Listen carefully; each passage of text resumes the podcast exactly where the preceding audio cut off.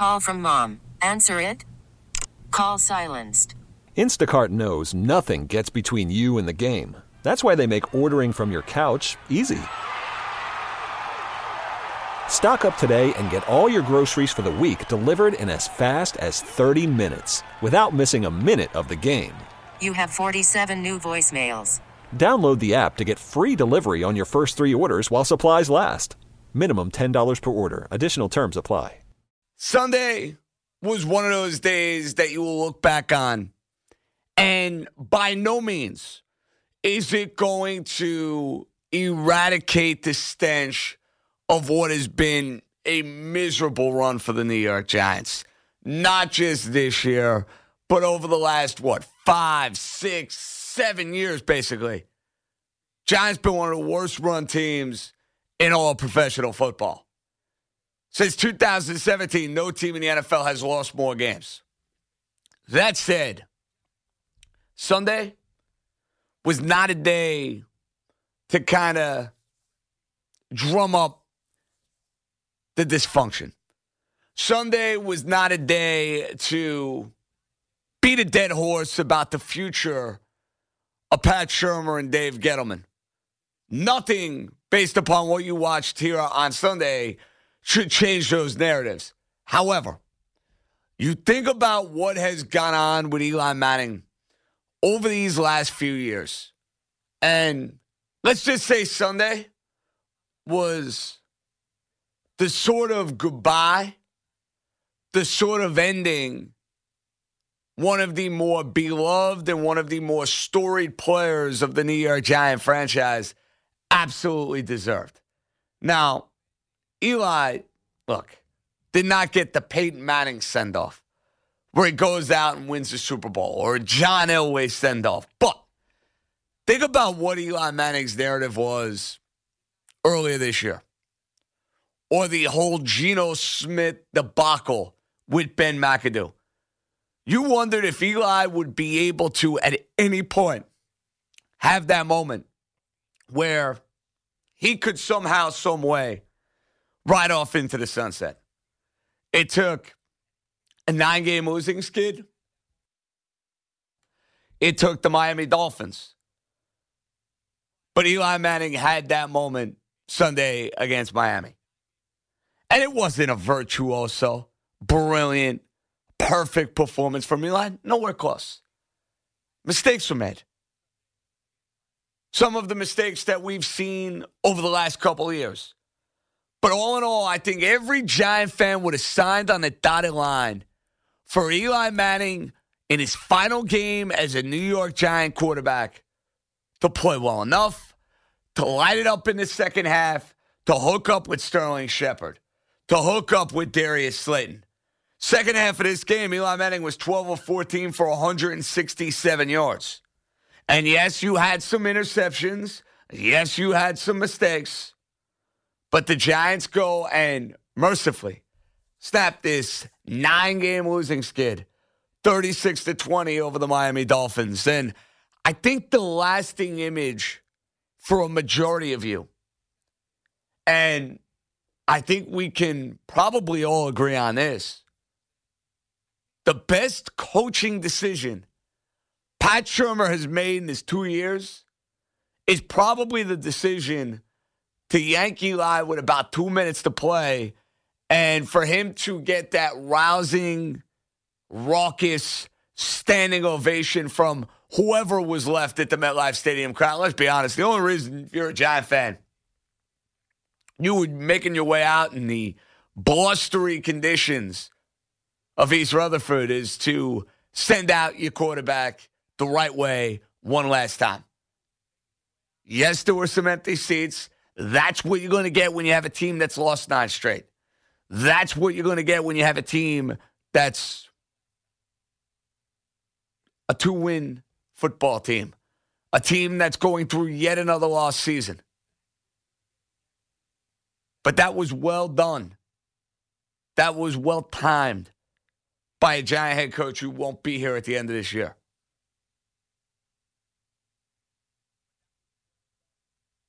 Eli, after the game, Eli throughout this year has not told you point blank that this is going to be it. And I know some of you will make the argument that, well, if everything's perfect around him, clean pocket, this, that, he can be a successful NFL quarterback. You got to understand this simple fact. It's not the way the direction the league is going. Teams in the need of a quarterback need some sense of mobility. That's just the way the sport is played. It's the way the position is played. Eli Manning is not latching on to some team next year. He's not going to Chicago. He's not going to Tampa. He's not going to the Miami Dolphins. He's not going to the LA Chargers. Eli Manning is going to retire a New York Giant. That's why Archie and Olivia Manning were at this game on Sunday. That's why you saw Eli with his three daughters out on the field along with his wife. That's why the week prior, even though Eli's wife made it perfectly clear, hey, guess what? I'm never stepping foot in Philadelphia ever again. She found a way to Monday Night Football wondering, is this going to be it? I think everybody should be of the mindset. I think everybody around here is of the mindset that Eli Manning is not going to be playing for the New York Giants or anybody else. But for a guy who did not have the picture perfect end to his career, in the sense that a guy who won two Super Bowls, a guy who won two Super Bowl MVPs, a quarterback who won a good amount in the first seven, eight, nine years of his career did not get a chance to experience that over the back end. Not all his fault. We could talk about roster construction. We could talk about poor offensive line play. We can talk about coaching, you name it. Sooner or later, that onus falls on the player. Sooner or later, the organization, fair or unfair, has to make a change. They did that in the offseason when they took Daniel Jones. Right call by the Giants. Now you see if Jones can become that guy. But Sunday was not about your future. Sunday was one last chance to pay tribute to your past. And it wasn't perfect on Sunday. That first half was interesting to say the least. Felt like that ball was moved a ton. Not a whole lot of points to show for it, but that's what happens when you have a 3 and 10 taking on a 2 and 11 team. You're going to have some sloppy football. But at least for one Sunday, the storybook ends in a happy way for Eli Manning, who I think we can all say now has probably played his last game as a member of the New York Giants. I mean, if Daniel Jones is somewhat capable of getting back on the field, you play him. And even if he's not, I think they would probably play Alex Tanney over the next two weeks because this is it for Eli. He has his 500 record. He had his moment here against the Dolphins. I think it makes absolutely no sense to put him on the field one of the next two weeks. As far as the rest of this game from a Giants standpoint, I know there are going to be a lot of folks listening to this show right now upset about the win. And you know what? I can understand that to some degree because you guys are uber focused on the chase for chase, no pun intended. I get that frustration. Giants lose the next two games, though. You're right when you need to be. As they will go to Washington against a Redskin team that is playing much better football. Dwayne Haskins is playing much better football.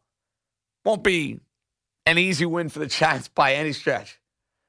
And then in week 17, you might be playing an Eagle team that's trying to win an NFC East crown. You might be playing an Eagle team that's eliminated. That is a million dollar question at this point. And that is without a doubt one of the more fascinating games in week 16 as the Cowboys, fresh off their win and their dominant win over the Los Angeles Rams, take on Philadelphia. But if you're looking for other takeaways from this Giant game, the fact that they finally got a chance to see the fully armed and the fully operational Saquon Barkley, that's the player we all want to see all year. A guy who's making people miss. A guy who's making plays a variety of different ways, getting in the end zone, scoring touchdowns. Now, a whole lot of running backs have look good against the Dolphins.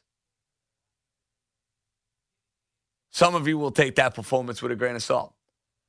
For Barkley, you hope it's a springboard over the final two weeks of the year, making sure you're right at the end of this year, and then going in guns a blazing in 2020. You want another positive? Somebody's got to explain this one to me. Julian Love, the young corner out of Notre Dame. Why was he buried to the bench as long as he was? I watched Julian Love play at Notre Dame. He could play. He was one of the better defenders on that team that made it to the college football playoff last year.